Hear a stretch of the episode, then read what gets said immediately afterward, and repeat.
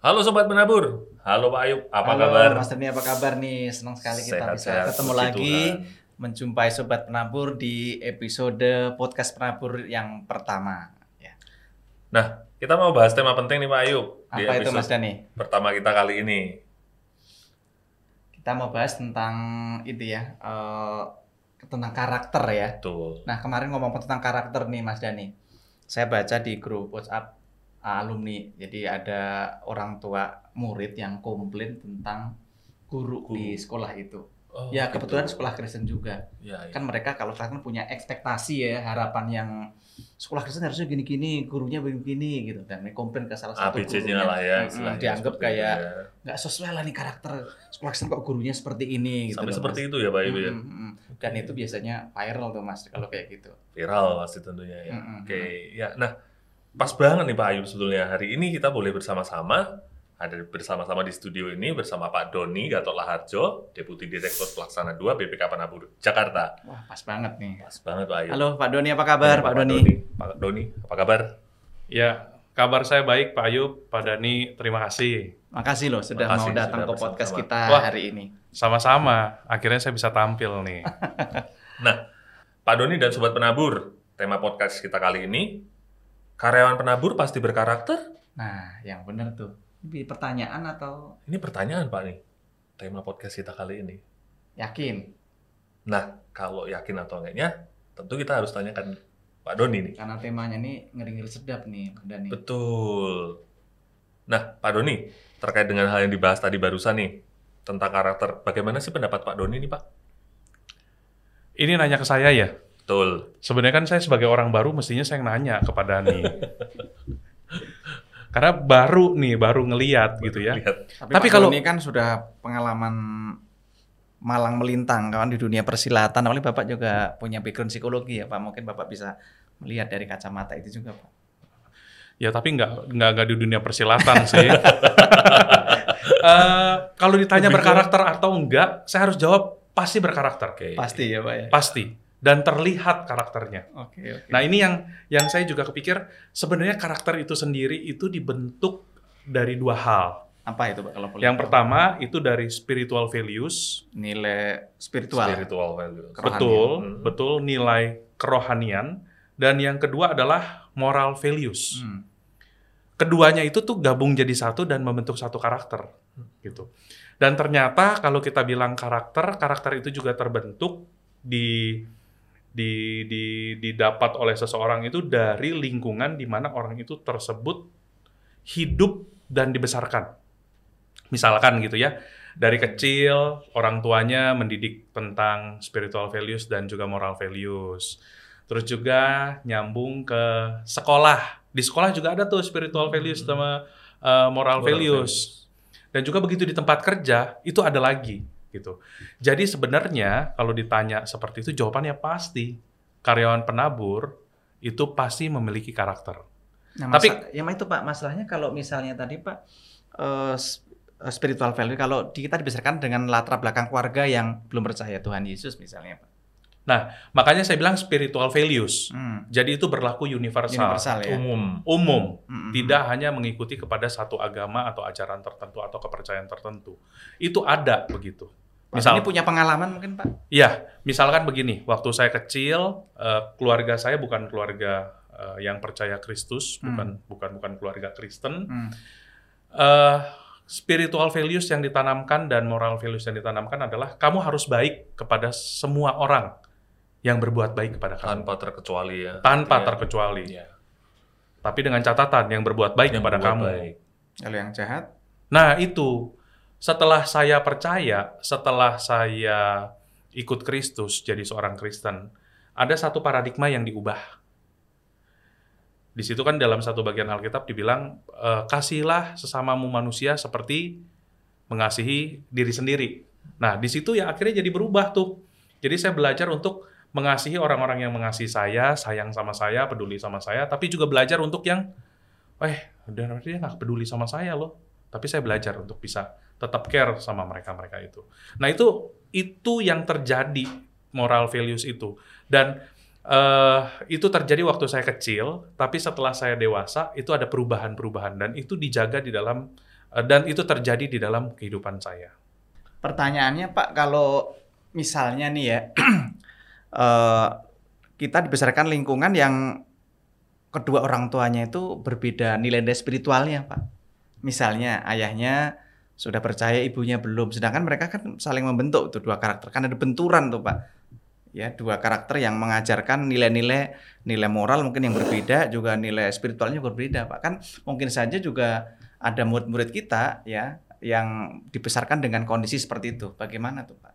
Ya, itu jadi satu tantangan bagaimana kita menerapkan hidup berkarakter tadi gitu ya. Nah, contoh juga sederhananya adalah di sekolah kita ajarkan anak-anak harus hidup jujur. Tapi di rumah ya sudahlah kamu begitu aja, nggak apa-apa kalau kamu nggak bisa nyontek aja gitu. Nah itu juga terjadi tumbukan karakter pembentukan spiritual values dan moral values yang berbeda begitu. Nah itu sangat mungkin terjadi. Atau begitu kita bilang oh ini kita harus kembali ini uang perusahaan, uang organisasi, terus temennya bilang ya elah cuman segitu doang mah udahlah biarin aja gitu. Atau mungkin dari sisi waktu, ya udahlah nggak apa-apa telat-telat dikit, cuman sebulan sekali gitu ya. Nah itu akan terjadi, tapi kita beruntung, kita kerja di BPK Penabur, dan di situ sangat jelas koridor bagaimana kita melakukan atau menerapkan moral values tadi dan spiritual values yang membentuk karakter kita sebagai karyawan BPK Penabur. Jadi secara lingkungan itu sebenarnya kita didukung ya? Betul Pak Yub, didukung banget. Tinggal gimana caranya kita mau praktekin atau enggak. Ya, ngobrol-ngobrol tadi Pak soal kembali ke soal karakter tadi ya. D.L. Mudi pernah mengatakan bahwa sebenarnya karakter seseorang itu akan nampak di tempat yang gelap. Nah, bagaimana Pak supaya kita karyawan BPK Penabur Jakarta itu tetap mempunyai karakter yang otentik gitu Pak, baik di tempat terang maupun gelap ya, dilihat maupun tidak dilihat orang gitu Pak. Jadi nggak menampilkan karakter yang berbeda gitu ketika di tempat gelap atau tempat terang. Gimana Pak kira-kira tipsnya atau? Tipsnya sederhana sih ya, dilakuin aja. Just do it. Just do it. Ya, dikerjain aja. Apalagi nggak ada, ya cuman begitu. Ya kan katanya mau otentik, ya mesti dikerjain. Gitu. Nah, nyambung dengan hal itu Pak, kalau misalnya kita kaitkan dengan karakter di Alkitab nih, seperti yang dibahas Paulus pada jemaat di Korintus tuh, dia mengingatkan bahwa pergaulan buruk merusakkan pergaulan yang baik. Bukan hanya mempengaruhi, tapi merusak bahan. Jadi dalam kapasitas yang lebih gede atau lebih besar itu justru malah merusak. Nah kita kalau dipertemukan dengan hal yang seperti itu, di keseharian seperti itu, menjumpai seperti itu bagaimana Pak?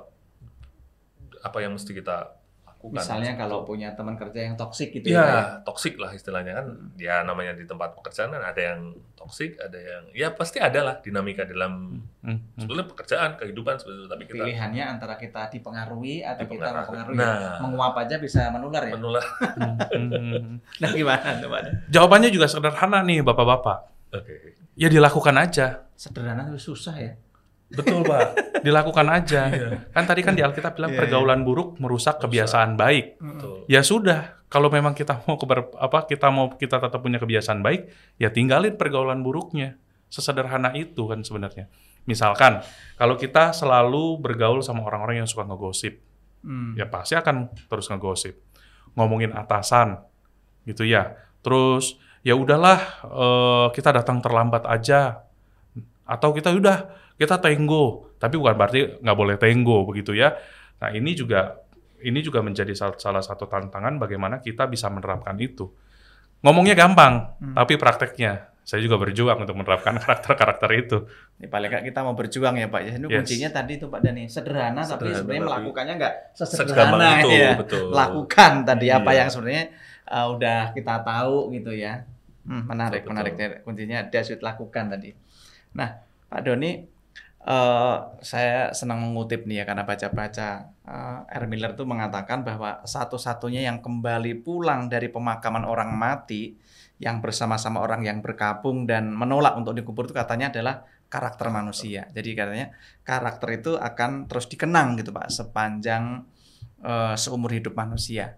Nah bagaimana Pak supaya sobat-sobat penabur ini juga karakter yang baik itu ya itu bisa dikenang seumur hidupnya, bukan hanya setelah sampai pensiun ya, tapi begitu dia sudah ya nggak kerja pun tetap dikenang. Memang dia begitu karakternya. bisa dikenang bahkan sampai dia sudah pass away gitu, Pak.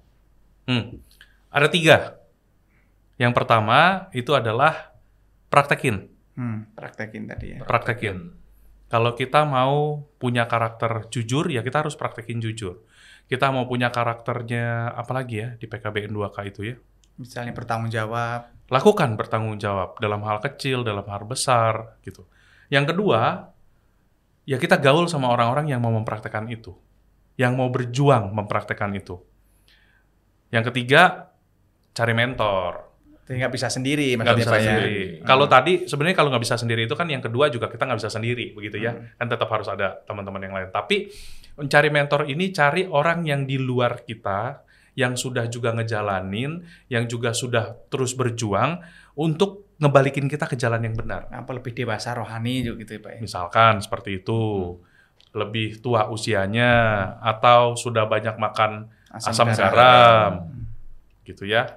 Nah itu cari orang-orang itu untuk kita bisa bilang, oh saya lagi berjuang ini nih Pak, saya lagi berjuang ini nih Bang, ayo kamu harus kembali ke jalan yang benar. Nah itu cari mentor untuk jadi kalibrator buat kita. Nah itu tiga tips itulah. Oke. Nah Sobat Penabur, apa yang disampaikan Pak Doni tadi benar sekali ya. Apa tadi Pak Ayub? Yang pertama lakukan tuh ya. Praktekkan. Ya. Lalu yang kedua senantiasa bergaul dengan lingkup yang punya karakter benar, yang punya karakter yang sama baik. Gitu ya. Kemudian tadi yang nggak kalah pentingnya juga cari mentor. Cari mentor itu. Kita nggak bisa sendiri ya bertumbuh itu. Secara karakter secara betul. Baik tuh dengan sendiri ya, tetap butuh rekan-rekan ya. Ya. Pak Doni, mungkin ada penutup sebagai closing statement bagi kita semua. Nah, ini sebenarnya bukan closing statement nih, Pak Dani, Pak Ayub. Tapi sebagai hal yang bisa dilakukan di ujungnya. Setelah kita melakukan tadi tiga tips tadi ya, yang pertama tadi praktekkan, terutama nih pada saat nggak ada orang lain yang ngeliatin, nggak ada orang lain yang menilai, tidak ada orang yang menguji. Yang kedua tadi gaul sama orang-orang yang juga ngerjain. Yang ketiga tadi cari mentor. Nah untuk melengkapi semuanya ini kita harus uji. Gimana tuh Pak caranya? Apakah saya sudah berkarakter demikian? Apakah saya mau melakukan kejujuran? Ujinya adalah, waktu saya melakukan karakter tadi, apakah ada ketenangan dalam hati kita? Ada kesejahteraan. Dan diujinya itu bukan berarti setelah diuji, saya lulus. Saya lulus pada momen itu, tetapi harus ada ujian berikutnya. Apakah saya mempraktekkan karakter tadi secara konsisten atau tidak? Jadi harus selalu diuji. Dan itu nggak mudah ya Pak ya? Nggak mudah. Saya juga masih berjuang. Nggak gampang. Nantilah kapan-kapan kita ngobrolin tentang itulah ya. Waktunya nggak cukup nanti. Siap, Pak Doni. Luar biasa. Sudah bersama-sama dengan kita. Nah, terima kasih Pak Doni sekali lagi untuk kehadirannya sebagai narasumber di podcast Penabur Jakarta episode pertama kita kali ini. Sangat menginspirasi ya. Sangat menginspirasi. Tipnya sederhana tapi tetap harus berjuang tadi ya. Betul. Harus silang untuk melakukan. Ya. Nah, mengutip dari Theodore Roosevelt, character in the long run is the decisive factor in the life of an individual and of nations alike. Atau karakter dalam jangka panjang adalah faktor penentu dalam kehidupan individu dan bangsa. Bahkan sampai luar biasa ya Pak, karakter personal itu bisa mempengaruhi karakter bangsa ya. Betul Pak. Jadi kalau karakter pribadi orangnya beres, keluarga beres, gereja beres, masyarakat beres, negara juga oke ya. Ya. Nah. Untuk melengkapi itu, kita juga ingat firman Tuhan nih Pak, di Amsal 9 ayat 10 dikatakan bahwa permulaan hikmat adalah takut akan Tuhan dan mengenal yang Maha Kudus adalah pengertian. Jadi kita perlu nih punya karakter ilahi ya, sehingga karyawan BPK Penabur, sobat-sobat Penabur itu makin lama makin serupa Kristus ya, karena tadi dengan terus mempraktekkan apa yang sudah diketahui tadi ya. Ya. Nah, Sobat Penabur, mari kita bersama-sama saling bergandengan tangan untuk penabur di Jakarta yang lebih baik. Saya Dani. Saya Ayub. Sampai jumpa di episode berikutnya. Thank you for listening. Mari berkarya bertumbuh bersama menjadi lebih baik. Grow together to be better. God bless you.